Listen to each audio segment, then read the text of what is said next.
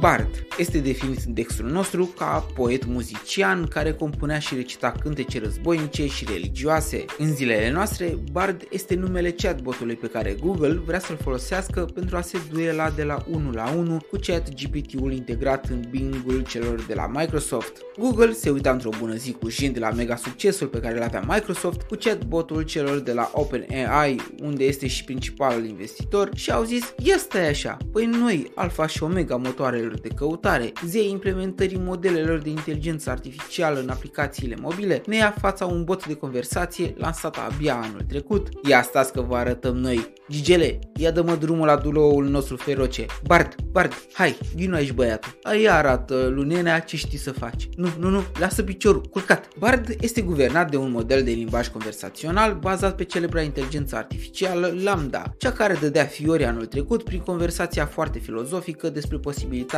de a fi considerată o conștiință reală. Doar că, de la a mima o conversație cât mai apropiată stilului uman, până la a putea oferi și informații corecte în aceeași discuție, mai e mult de muncă. Momentan, cei de la Google mai au de lucru pe partea de reglare a modului în care limbajul alege să-și aleagă și să predea răspunsurile necesare interogării utilizatorului uman. Chatbotul Bard este disponibil pe bază de liste de așteptări doar celor din America de Nord și Marea Britanie, iar cei care au apucat să-l întrebe una și alta au înțeles rapid că Google a fost nevoit să scoată pe piață rapid ceva, orice, indiferent ce, numai să țină pasul cu concurența, iar cumva dezinteresul pentru succes al celor de la Alphabet, compania mamă Google, vine din grijile pe care o soluție capabilă să ofere răspunsuri simple și la obiect, să concureze cu un model de business bazat puternic pe publicitatea integrată printre linkurile pe care le oferea motorul său de căutare. Ce nevoie mai e să navighezi printre afișările plătite ale zecilor de pagini în rezultate dacă poți citi un rezumat de sfert de pagină, pentru că practic asta este superputerea pe care chatboturile o pot avea odată integrate în motoarele de căutare, să ofere o informație sintetizată din toate linkurile pe care acesta le-a găsit pe subiectul interogat și să specifice unele dintre aceste surse. Surse care sunt binevenite pentru utilizatorul care suspectează că chatbotul dă halucinații, adică dă răspunsuri care sunt false, inventate în mod eronat. Doar că teoria cu practica